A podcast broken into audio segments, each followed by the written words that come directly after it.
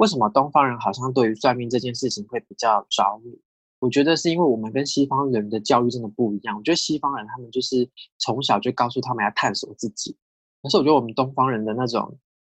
填鸭式的教育，到就是有可能你到长大了，你都还不了解自己的个性为什么是这样，或是有的人不是会为了什么感情去自杀，还是什么会杀人这种，就是不完全不理解说为什么自己会做这种事，跟为什么别人会跟我分手，就是对于自己的了解很不够。你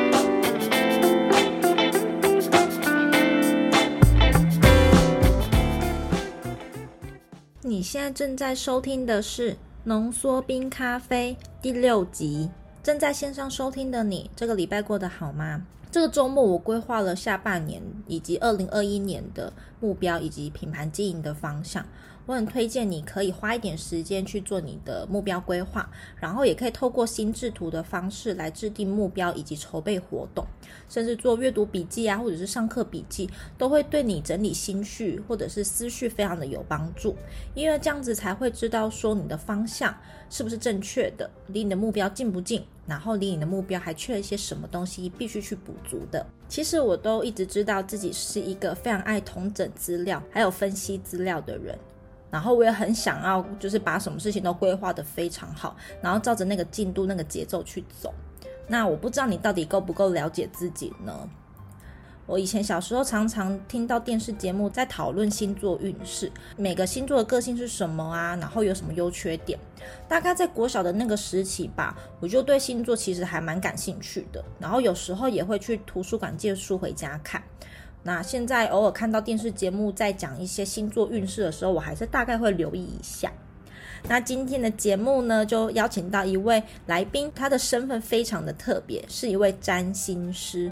可能你对于占星的刻板印象会是算命，或者是就是只是星座而已。但其实听完占星师 Patrick 的分享之后，你会发现事实并不是这个样子的。访谈的内容呢，其实也不是要你迷信，或者是觉得说我就是这种个性，然后永远就没有办法改变，而是希望可以透过一个正确的占星的概念，让你善用占星术的辅助，挖掘自我天赋，然后开发你的潜能。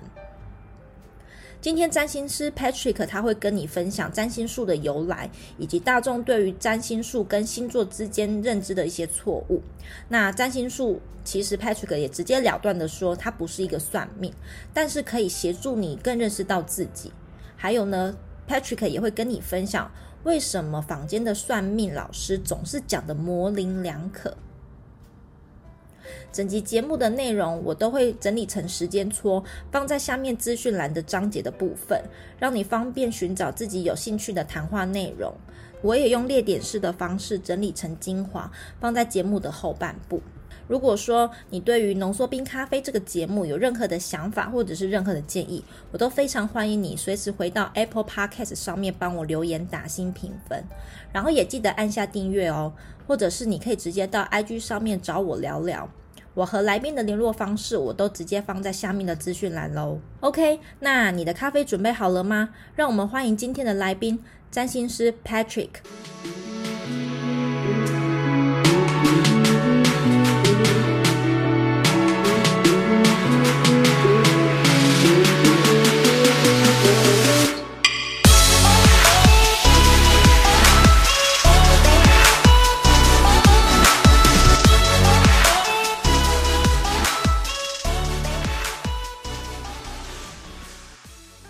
真的非常开心，可以邀请到占卜师 Patrick 来到我们的节目，跟听众分享一下可能大家比较陌生的占星术，以及我们可以从占星术获得什么样的有趣的观点。那其实我跟 Patrick 是在 IG 上面认识的，然后后来我就会持续看 Patrick 分享一些关于星座还有占星术的一些贴文分享，然后就觉得越看越有趣诶。然后我也认为说这可能是一个可以协助到还不是很了解自己的人，或许可以找。找到自己的人格或者是天赋，那我们就请 Patrick 上线跟观众打招呼一下，然后简短介绍一下自己目前正在做什么有趣的事情吧。嗨，大家好，我是 Patrick，我现在是一名斜杠的占星师，就是我有一份我自己的正职，那我是大概在三个月前经营我的 IG，然后想要跟大家分享占星学的内容，因为我觉得有点就是现在坊间大家都在讲星座，但是星座却好像有点变成，呃，大家会认为说它就是一个统计学，它是一个不可考，或是它是一个迷信。那我觉得我的工作就是想要来推广占星学它，呃，奥秘的地方给大家，让大家知道说占星学跟大家认知的星座是完全不同的两件事。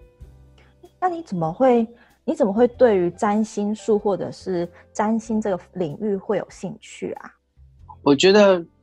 人其实都是会很想了解自己，尤其是在你在迷茫的时候。嗯、那我其实从很小的时候，我就跟大家一样都很喜欢星座，我也会看星座书。但是我那时候就有个疑问，觉得说。难道全世界的人只有分成十二种吗？我觉得不可能是这样子的。然后，其实我就一直带着这个疑问，但是我还是一样一度就跟可能大跟大家一样啊，看电视啊，看书啊，我就是一样都一直读的星座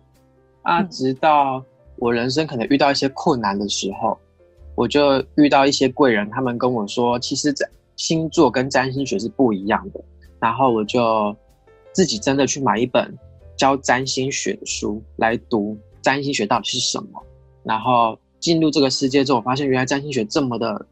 这么的迷人。因为我其实对人是很有兴趣的。我应该说，我就是因为一路上一直跟别人有人际人际关系上面的问题，我搞不懂为什么别人会这样子想，为什么会这样子做，为什么的我们的关系会发展成这样。所以后来我因为学了占星学之后，我就觉得哦，原来这个人是这样子，我是这样子。所以我们的关系怎么样？就是随着我会了这门学问之后，我觉得我解决很多我人生的问题，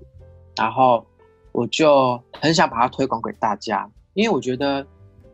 如果你常常遇到一些你不理解的问题，为什么别人不喜欢我，或是为什么别人会这样子对我，我我自己的个性是我很想去搞懂说为什么，所以我就去学这门学问。嗯其实就跟大家一样，都是想要了解自己。但是我觉得它是一个很好了解自己、很好了解别人，甚至你可以了解当下为什么会发生这件事情的一种学问。其实我跟你一样，我小时候的时候也会对星座还蛮，就是觉得还蛮酷的。我就觉得，哎，我跟你一样，就是想说十二个星座，然后每个人真的都会一样吗？然后可是 我不知道，我我就没有真的往这方面去，就是去探讨，想说，嗯，星座应该就是有它的。就是它的理由在吧？那那我其实我还蛮想问的是，嗯、所以这样，刚你刚刚这些分享，其实我们常常听到的十二个星座跟占星术是完全不同的东西吗？还是是说占星术是建立在星座的呃十二个星座之上的呢？呃，应该说他们不是完全不一样，他们是呃占星学这个领域，星座只是它其中一块。嗯，占星学呃，我们最简单的介绍好了，它有。呃，四个很重要的主角，第一个就是行星，第二个是星座，第三个是宫位，再来是相位。行星就是十大行星，就是我们现在知道什么太阳、月亮、水星这些。那行星他们有各自掌管的事情，例如太阳跟我们的目标、跟我们的呃主体是有关。那月亮就是一种我们的潜意识、我们的安全感。水星跟我们的沟通有关。那星座它比较像是一种形容词。例如说，在狮子座，它可能会比较夸张；然后在呃天秤座，他可能就会比较在乎呃那种平衡的感觉。那么宫位它就是一个领域。例如说，呃，我先把前面组起来好。例如说，一个人的太阳如果是一个巨蟹座，你可能会觉得他是一个蛮害羞，然后有点封闭的人。但是如果他水星在狮子，你会觉得说，为什么他讲话会这么的夸张？那宫位就是这个领域。例如说，可能是在。职场宫位，那可能他在职场宫位的这个地方有水星，他可能讲话就会比较夸张。我觉得十二星座有时候你会觉得不准，或是有时候你会觉得准。如果你觉得准，很可能是因为你的太阳跟你的水星他们在同一个星座，甚至金星可能在同一个星座，所以你就会觉得说，嗯，我就很像这个星座。那、有的人就是为什么不准？因为他可能太阳在某一个星座，水星在另外一个星座，金星在另外一个星座，就觉得。那那个太阳星座不是我啊，我们是它占星学是这么的复杂组合起来，就像我们人一样，你有可能你是一个很积极的人，但你有一部分你又觉得你很被动，那就是因为这些行星，哎，这些星座在不同的行星里面，我可能在面对这一个人的，哎，面对家人或面对职场或面对我爱的人，我是用我不同的面貌在跟他们相处，因为不同的行星掌管不同的星座，在不同的领域，所以我们的人才会这么的多变，它是是一个很立体的的样子。就是说，像行星就有十个行星，然后呃星座有十二个星座，所以就是这两个不同的组合起来，就造成的是一个人的个性。所以我们一般在讲说，比如说我是几月份出生的那个星座，并不代表我所有在各个领域的一切。其实占星学跟天文学的行星的定义也不一样。像占星学，它不认为月亮是行星啊，月亮是卫星。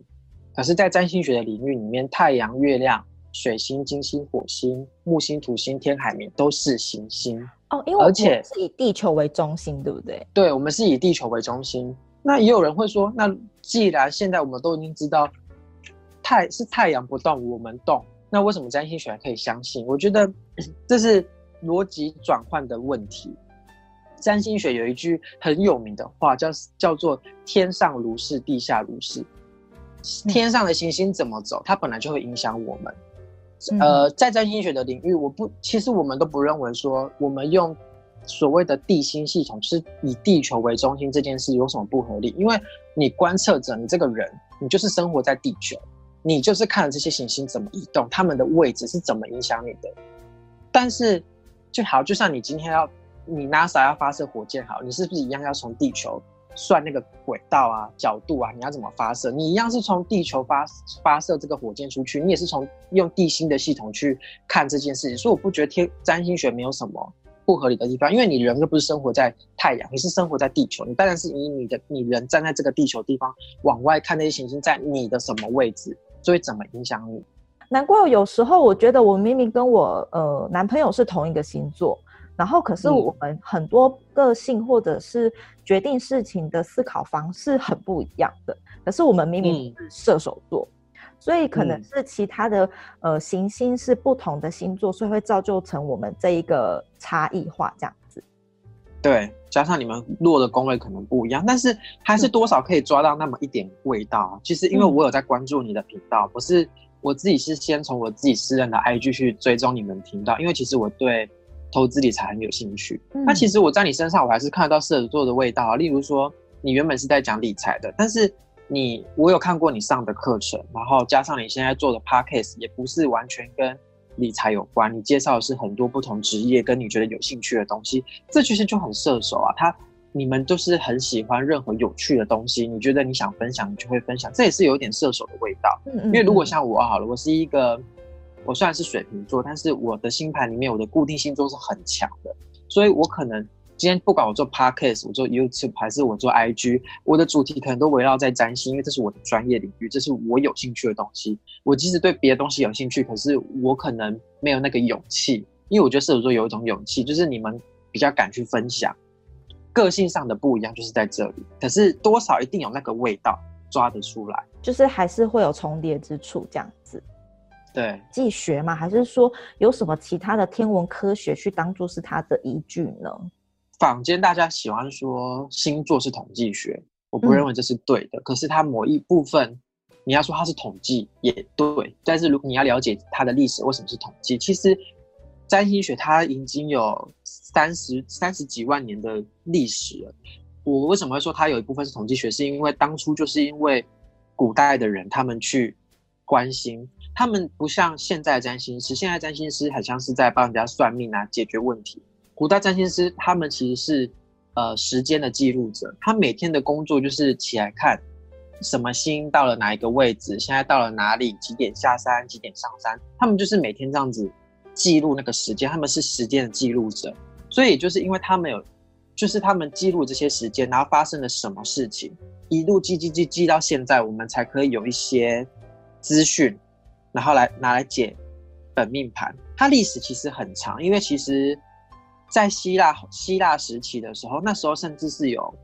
宫廷的占星师，就像有点像是政府部门在养的这些占星师，然后他们就是要负责帮国王啊，帮这些王公贵族，帮他们去预测事情啊，解决问题。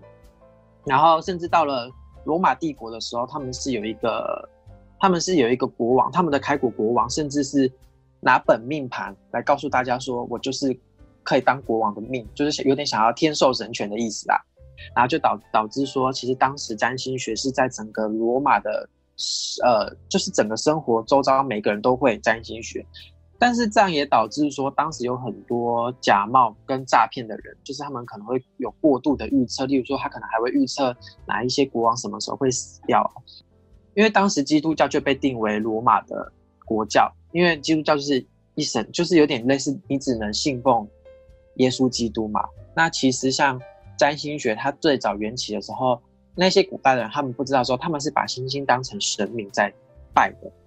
那这当然就跟基督教抵触，所以当时的基督教是禁止这些人学占星的，所以是把占星师驱逐。然后这些占星知识其实本来很丰富啊，你从两河流域就一直累积到现在，所以这些人这些占星师只好带着他们的书籍跟他们知识跑到阿拉伯。那那个时候就是我们说的那个黑暗时期，整个西欧就变成都是基督教，然后没有这一些占星学的领域。那到了阿拉伯之后，阿拉伯就把这些资料啊再统整起来啊，然后再去再去发展它，然后直到文艺复兴的时候，这一些占星学的知识才又再重新传回去西欧，而且它甚至成为大学教育里面的其中一个。其实现在大家会把占星学跟天文学分开，但其实他们本来就是应该在一起的。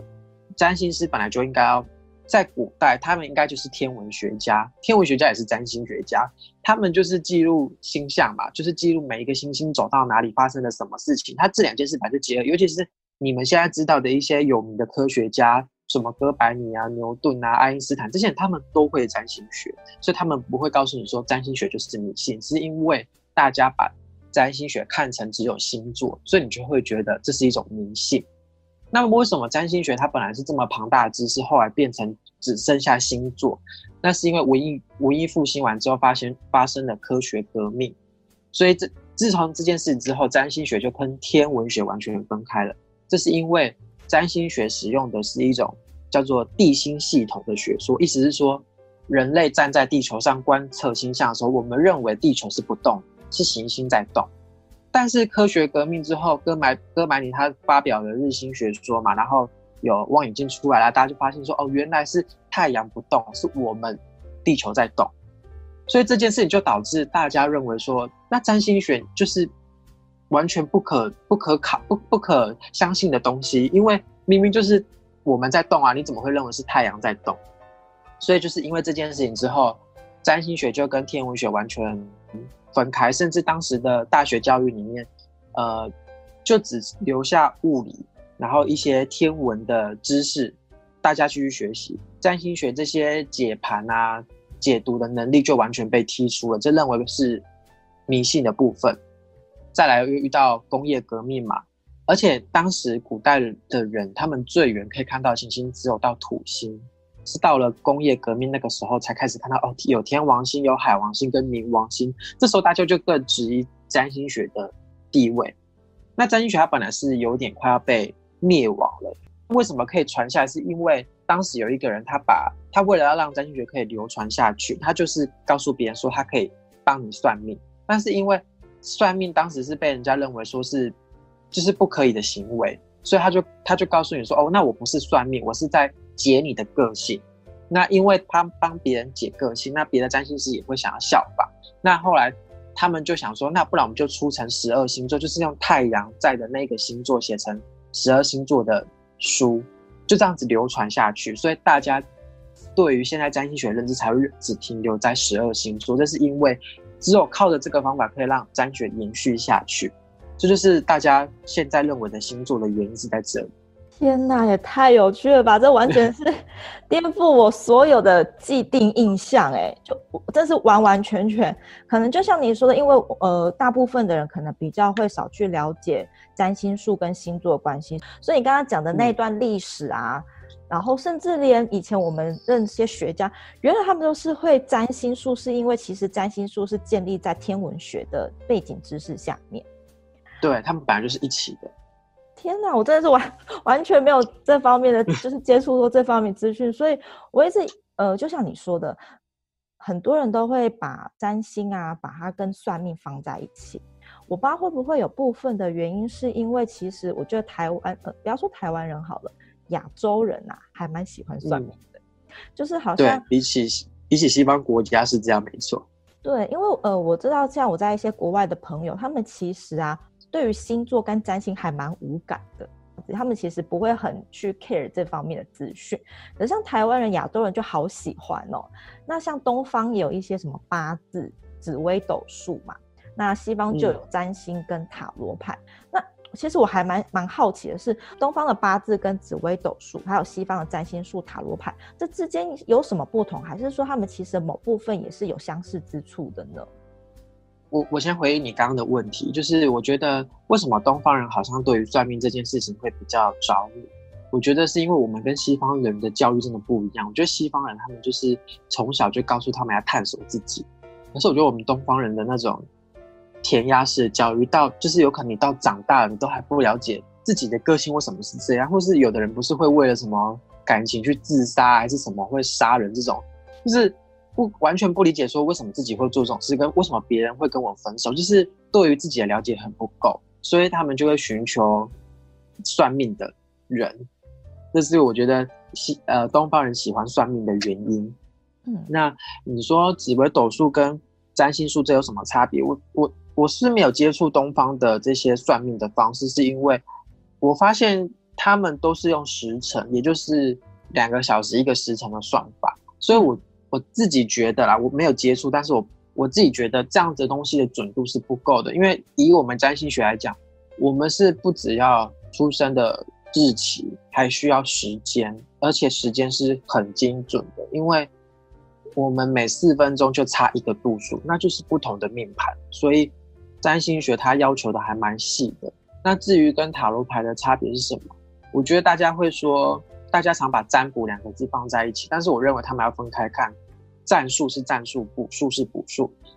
战术有点像是占星学啊，呃，紫微啊、八字这种要你的出生时间的，用你的这个人的命盘下去排的东西叫做战术。那卜术有点像是五卦啊、塔罗牌啊这种。抽的，你知道吗？它就是一种随机性的东西，它它没有说不准，但是我没有去学这个东西，是因为我觉得它蛮需要一点，就是你要有一种像灵媒的那种特质。嗯，我觉得你要够准的人啦，就是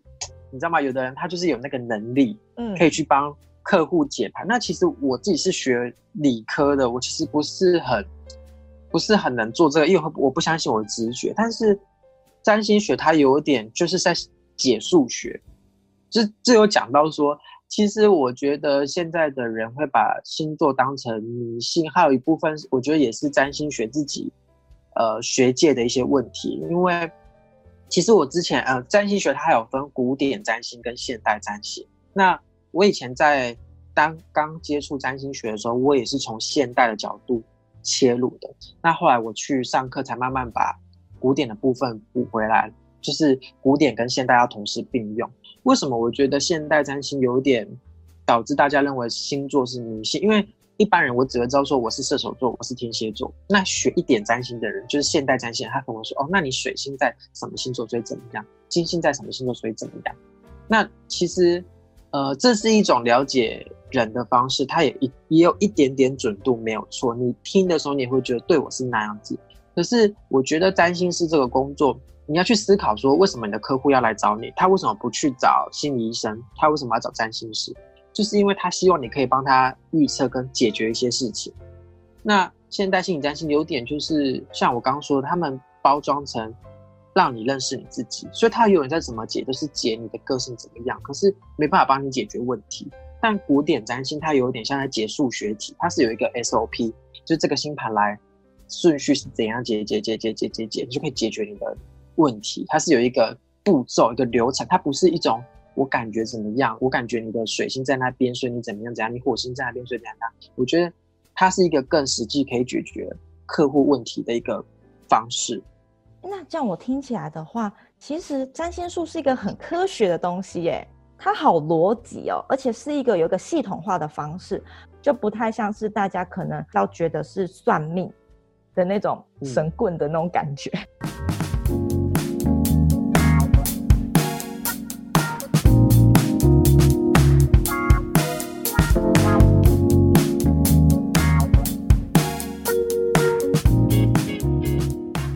知道为什么，不知道是不是因为房间的那种。就是所谓的算命还是神棍太多，我一直觉得说，有时候是不是都是随便乱讲，就是他好像没一个根据的感觉，就就不可信。嗯、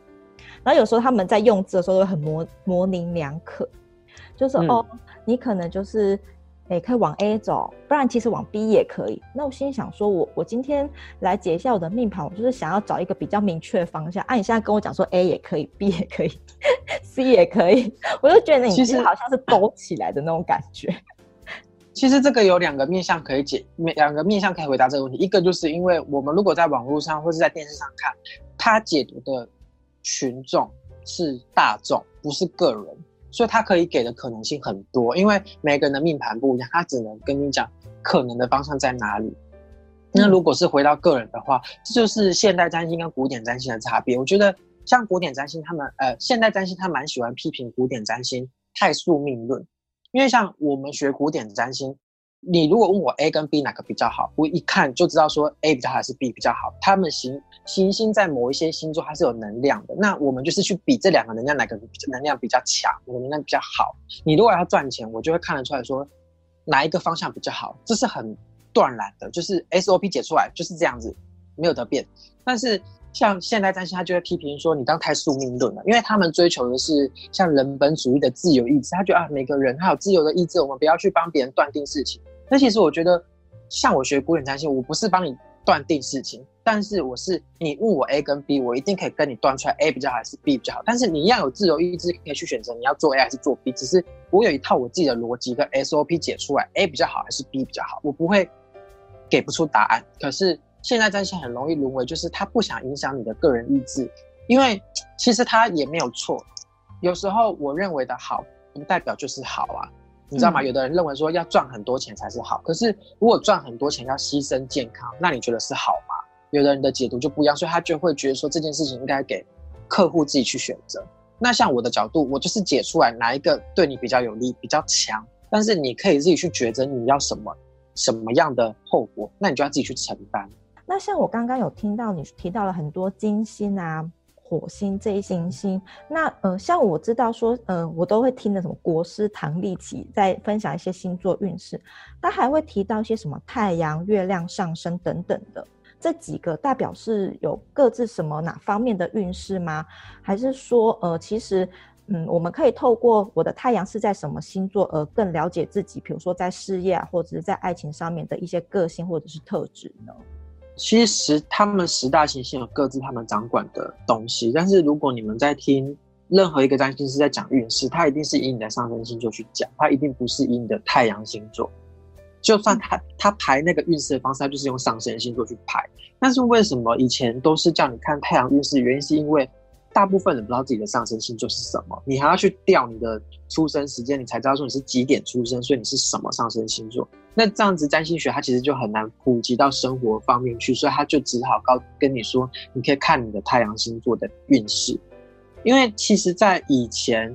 古代那个时候，他们还没有还不会算上升星座的时候，确实有一个方式是用。太阳星座去看运势没有错，但是其实现代都不这样子用，现在都是用上升的方式去算。其实蛮希望大家如果在看运势的时候，都是用上升星座的运势去看。每一个行星它代表的意义其实非常的多。其实像太阳就是一种你的主体性，这个人的主人格就是这样子。那月亮我刚刚讲过，它跟我们的安全感、潜意识，跟你受伤的时候你会回归的状态有关。那金星跟爱情啊，你的价值观、你的钱。这些有关，这些行星他们都有代表的意义，但是我觉得最重要的还是你要找到你的上升星座，因为你找到上升星座之后，你就可以推出你的十二宫位。那么这十二宫位就有掌管你的事业、健康、爱情、你的人际关系，这这些都是要看宫位。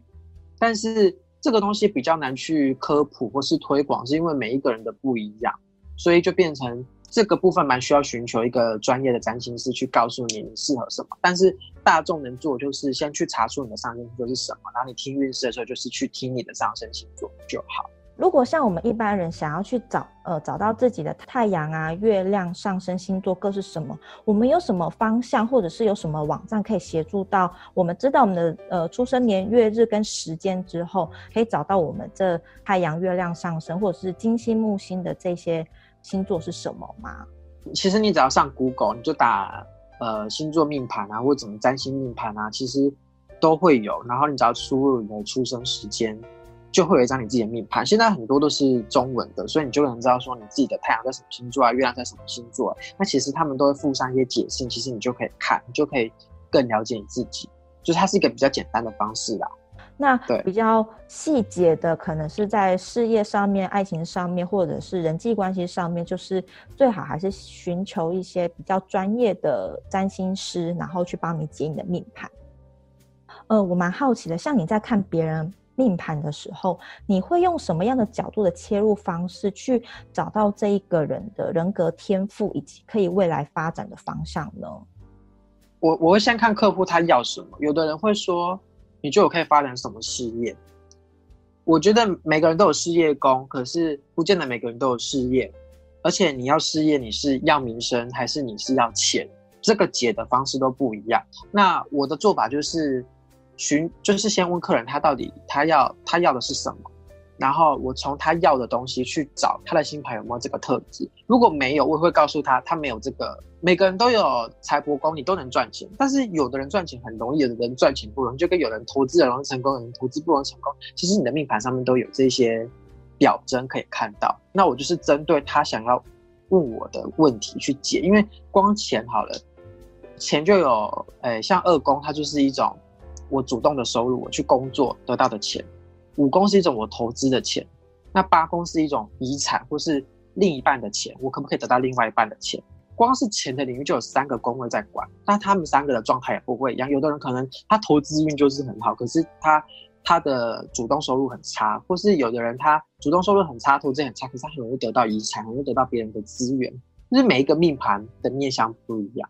嗯，所以等于说，呃，不同的宫位会有不同样掌控的方向，那就要搭配说，现在呃，可能想要解命盘的人，现在当下疑问是什么，然后从那个地方去切入，帮他去做分析，这样子。对。那其实我刚刚有听到说，行星总共有十颗嘛，那 我就还蛮好奇的是，天王星是在干嘛的？就是嗯，什么天王星、冥王星是真的也有帮助到我们整个命盘的一些某个部分的运作吗？我觉得你问的问题非常好。其实我后来学了古典学派之后啊，我很少看这三王星。可是现代占星的人非常喜欢解释三王，就是他们会跟之前一样，就是水星在什么星座就怎么样，月亮在什么星座就怎么样。三王星他们的走的速度非常的慢，像天王星它七年走一个星座，海王星十四年，冥王星二十一年才走一个星座。意思是说。跟我出生前后七年的人，可能都在同一个星座。那这个东西，我认为它就没有解读上的意义，因为跟我出生这上下七年的人，就在都在同一个星座，它没有一个解释的需要。但是在行运上，有时候老师们会拿来看，我觉得也蛮合理的啦。因为确确实在行运上它会影响，但是在本命盘的解释上面，除非它非常靠近你的某一些轴点或是某一些位置的时候，我会觉得它有解释的意义，但是。一般来说，如果你们在外面看到有人在跟跟你讲说，呃，天王星在什么星座，所以你的个性怎么样？我觉得你看看就好，因为你们同一个时代的人都会都会是这样子的人。不过，我有打算写一篇文章去写说，呃，因为像我现在还是有在职场上班嘛，那我有时候我工作的前辈可能是从六十几岁到二十几岁都有，那我觉得这就是一种世代的差异，他们。看事情的角度不一样，就像我们比较年轻人去工作，可能会被认为草莓族啊，或者是就是觉得我们经不起、经不起一些困难啊什么的。我觉得这个就是跟世代行星有关。我本来有打算写一篇说，可能呃几零年代的人啊，那个世代的人什他们的天王、海王、冥王的分布是怎么样啊？那我们这个世代是怎么样？他们怎么看我们？我们怎么看他们？我觉得这个用在星座的话是可以这样子看，但是我不会拿来作为个人的。解读，难怪我好少听到，呃，在讲星座运势或者是在讲占星的人有提到这三个行星，所以它原因是因为它的呃移动速度很慢，要大概七年以上时间才会跨到下一个星座，所以其实，在同一个世代年纪差不多的人，其实在冥王就这三个星的星座会是一样的。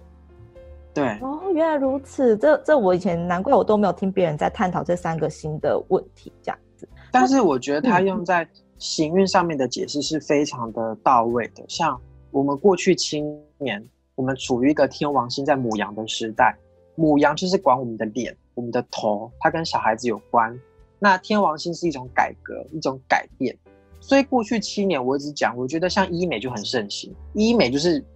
就是改变你的脸嘛，然后我们会去微整形，会有直播，这种就是你知道吗？头露出来的方式，甚至前几年那个 ISIS 他们杀人的时候，他们是砍人家的头，然后还有很多的革命，什么太阳花革命、茉莉花革命，这些都是跟母羊有关的，就是。天王星这一个这一个星，他们是他们是很遥远的影响这个时代。你可能要纵观这七年，你能找出它的味道。这就是在行运上去看，你会觉得它它有它有这个影响。但是在本命盘解释，你很难去解释说，呃，天王星母羊的人就怎样。对，就像现在天王星进金牛，这两年开始进来，我发现我在 IG 上面看到非常多人在做理财，包括你们也在做理财，因为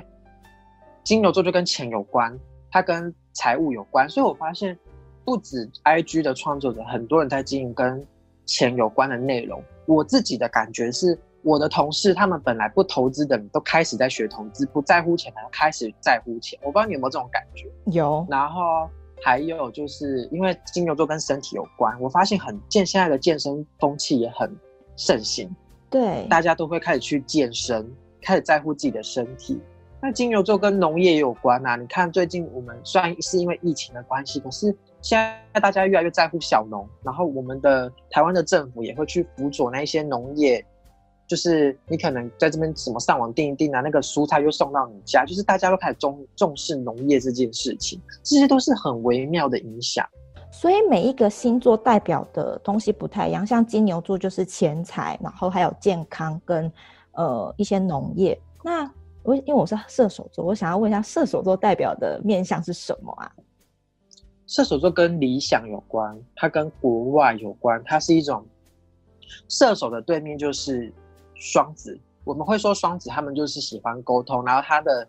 呃，他们喜欢的是短期的旅程。然后像双子跟射手最大的不同是，他们都喜欢学东西，但是双子喜欢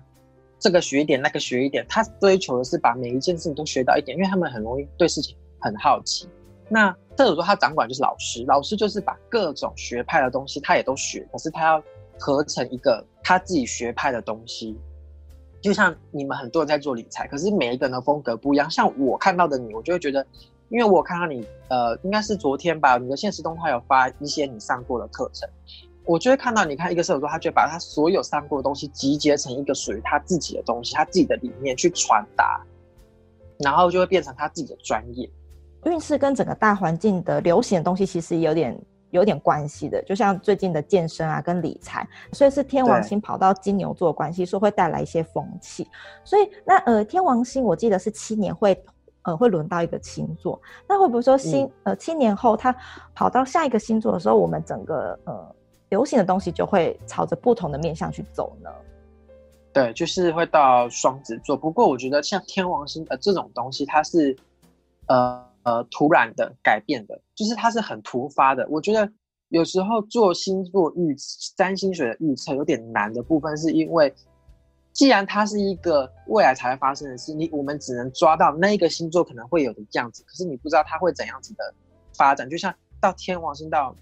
母羊座的时候，你知道母羊跟小孩有关，你跟你知道它跟做自己有关，可是它跟头也有关，可是你没有想到说，原来医美会有医美这种东西，会有。直播这种东西，就是未来的事，你很难说它会长怎样，你只能知道说它大概那个星座代表的意义是什么，跟那个行星代表意义是什么，把它组合起来可能有的感觉。那未来在双子，就双子座管的就是传播啊、沟通啊，不知道它是长怎样。可是是因为是天王星嘛，它这变化很大，说不定到时候的传播就不像现在我们是用手机啊，说不定到时候你会有一个什么。眼睛抬头看就会有一个荧幕啊，我们就可以传播，就可以传达自己的理念，可以讲自己想讲的事情。不知道，因为未来的事很难说它会长怎样，但就是类似这样子，就是我们只能透过那个行星代表的星意义跟那个星座代表的意义去解读未来可能发生的样子，但是未来会发生什么，我们不知道。哦，所以就是一个大轮廓，一个大方向，可是实际上面会以什么样的方式呈现，那其实是也是很不清晰的，就做一个大方向的了解这样子。对啊，因为毕竟科技在进步是很快的，我们不会知道说未来我们人会变长，说不定以后人类也不会也不会生病啊，你很难讲。因为我只觉得说天王星在金牛，金牛就是管身体嘛，说不定以后我们的身体就是吃了某一种药之后，人就不会再生病，也是有可能啊。我未来的事很难讲。我想要请问一下，你有没有推荐什么样的书籍或者是资源，可以让有兴趣的观众可以自行研究占星这个方面的领域呢？我自己的 IG 现在有办一个抽奖活动，就是有抽占星书，就是大家可以阅读这些书籍。那我推荐的书其实是比较初阶的书，大家可以先读一读，对这个东西有没有兴趣？它就不是坊间的只看十二星座，它可能就会搭配行星啊、宫位啊，大家就可以先去看。那如果大家对于这些东西你看了有兴趣，你想更深入了解占星学，我觉得你再去买一些占星学的课本。那占星学课本，我目前比较会推荐的叫一本叫做《当代占星研究》。我觉得这本书你可以先去把它读懂。这本书我至少读了五六次吧，我觉得每次看都会有不一样的感觉。它就是一种教科书，它会把行星啊、星座、宫位跟相位都会完整的介绍一次。那我觉得你可以把这本书读懂、读熟，内容也都可以运用之后，你再去深入别的课本。因为我觉得有的人追求读很多书，但是却根本没有读熟，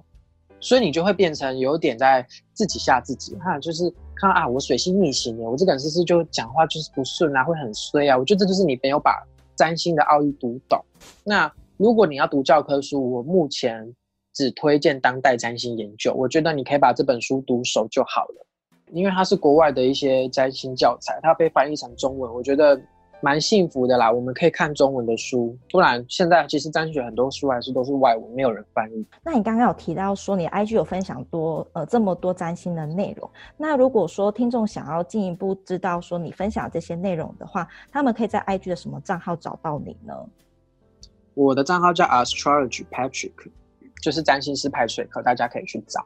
我想要请问一下，你未来啊还想要持续往哪一个方向做发展呢？我其实很想跟你一样经营 podcast，但是我也觉得我好像不太会跟人家做访谈啊，或是我对我自己讲话比较没有那么有信心，所以我现在就一直在 IG 做。但是我是希望有一天我可以辞掉我的正职，然后可以全心的做一个占星师的工作，因为我觉得这是以前啊，我我会追踪一些财财务啊、财经的一些频道，就是因为我觉得我很追求财务自由，因为我觉得。因为我是一个金牛座蛮强的人，我觉得如果财务自由的话，我就可以做我想做的事。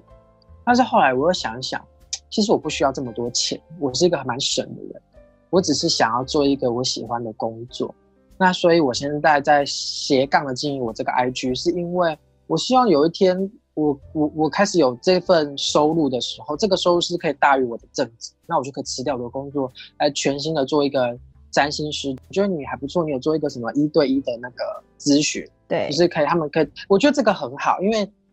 我很其实蛮推荐大家去找你的。我觉得有时候如果你找，例如说一样都是投资好了，你如果只找某一个领域，他是很深耕的人，我觉得他的观点会太过于狭隘，而且不见得适合你。可是像你们这种射手座，或是你的东西，我觉得你就是很多元，你不会很限制，觉得说你应该这样子做，你才会成功。你的做法很多，而且你学的东西很多，所以你的带你带给别人的东西就会比较多元，比较适合他。我就觉得，哎、欸，你做这个咨询还不错。那最后一个小问题，也就是每一个来宾都一定要被我问的问题，那就是占星术这件事情带给你什么样的人生意义跟价值呢？占星术带给我的价值，我觉得让我太有安全感。安全感，我觉得它就像是，它就像是。其实我觉得人生啊，我有时候会遇到人家问我说：“呃，老师，你觉得我今年最幸运的是什么事，或是我今年运势怎样？”我可能跟他说：“哎，你今今年财帛宫还不错啊，你可能会赚钱啊。”那他明年来找我的时候，他就说：“那所以我今年不赚钱吗？”我觉得运势就是这样子，人生下来就是来做功课，就是来考验的。好运不是每一年都有，坏运也不是每一年都有，而且坏运是，如果你懂占星的逻辑。你就是每一个行星都会照一宫、二宫、三宫、四宫这样走到十二宫，所以坏的行星才会这样子走。你这两年走这个宫位修行这个功课，你后两年就走下一个宫位修一个功课，功课是不会停的。但是对我来讲，占星学是让我很有安全感，就像我要去考试一样。我知道说一宫的功课是什么，二宫的功课是什么。那我至少我有一个心理准备，知道说我现在要面对是什么功课。例如说，呃呃，我举例狮子座好了，假如说他他们明年开始要遇到的是人际关系的问题，两年半你都会遇到别人比你强势，别人比你有能力，但是你就必须跟人家合作。那如果你只有你原本的个性，你比较霸道、比较自我个性去跟人家相处，那你就是一直在活受罪啊。你就是你就是一直遇到困难，可是如果你知道说老天爷给你给你这个功课是要你学着去跟别人妥协，学着去跟别人沟通，那你们这个合作就会合作的非常好，而且你这个功课就会修得完。那像占星学这种很射手座的学问，它就是能让我从更高远的角度看说，哦，原来别人对我讲这句话是这个意思，别人原来别人这样子对我是有原因的，而我不会一直执着在为什么别人要这样子对我，为什么他要这样子讲这句话伤害我，就是我不会被我。被局限住，反而是可以用一个更高远的角度来看这件事情。我觉得，反而我的人生就会比较顺遂。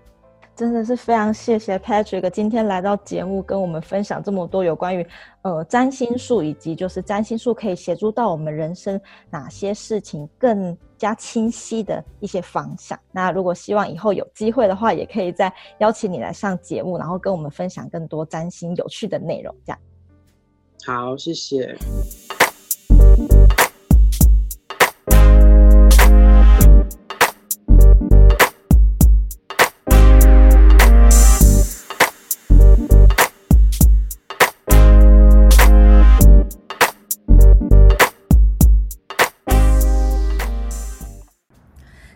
访问占星师 Patrick，重点精华整理，总共有四点。第一点呢，Patrick 刚接触占星术的原因，是因为他觉得他从小就觉得很奇怪，十二个星座难道就真的只有十二种个性吗？那接触占星术之后呢，他也觉得占星是一个很迷人的东西，然后也借由占星术解决了他人生中许多的问题，是一个很好了解自己，也很好了解别人的一个方法。包含为什么别人会这样子对我，别人为什么会不理解我？那他也想要让大家知道说，星座跟占星术是完全不一样的两件事情。星座只是占星学的一个部分。那占星学呢，分成四个非常重要的主角，第一个是行星，第二个是星座，第三个是宫位，第四个是相位。那行星就是大家所熟知的十个行星，那每一个行星之中也有掌管自己的事情。那星座的话，就比较像是一个形容词；宫位的话，就是比较像是一个领域。第二点呢，其实占星术从两河流域的时代就开始了，大概离现在有三十几万年了。那不像现代的占星师，比较像是在帮人家算命。古代的占星师其实就是一个时间的记录者，记录着什么时间发生了什么事情，发生了什么现象。那现在大家会把占星学和天文学分开来讲，但其实，在古代，天文学家就是占星学家，例如哥白尼啊、爱因斯坦、牛顿这些人，他其实都会占星学。现在大家会把占星学看成是算命，只是因为大家都只知道占星学里面的星座这一小部分而已。第三点呢，Patrick 认为说，东方人会比较喜欢算命，其实是因为我们以前的教育比较属于填鸭式教育。没有人会告诉我们要去探索自己真正喜欢的东西是什么，也不够了解自己的个性，所以会希望透过算命给自己一个明确的答案。第四点，接触以及学习占星术对 Patrick 来说的生命意义以及价值是带给他一种安全感。他认为说，人生下来本来就是要来做功课的，要来接受考验的。好运不是每年都有，坏运也不是每年都有。但如果可以懂得用占星术的逻辑之后呢，就可以大概知道自己可能会遇到什么样的考验，以及可以用更高远的角度来看待这些事情。非常谢谢你今天的收听，我不知道你是不是跟我一样，对于占星术有更多不同的认识了呢？至少现在我知道，星座跟占星术其实不是同一件事情，而且占星术是有天文科学当做是理论背景的，不是天马行空的算命。不知道你喜不喜欢今天的节目内容？最后呢，我想要请你把听完这集所产生的想法以及节目的截图，分享到你的 IG 现实动态上面。并且标注我，我的账号是 D E W I T I N G 一二零八，让我知道你有在收听，也让我知道你的想法。如果说你觉得这集的内容可以帮助到你身边的朋友，或者是你的朋友感兴趣的话，也别忘记分享给他收听。那我们下周再见喽，拜拜。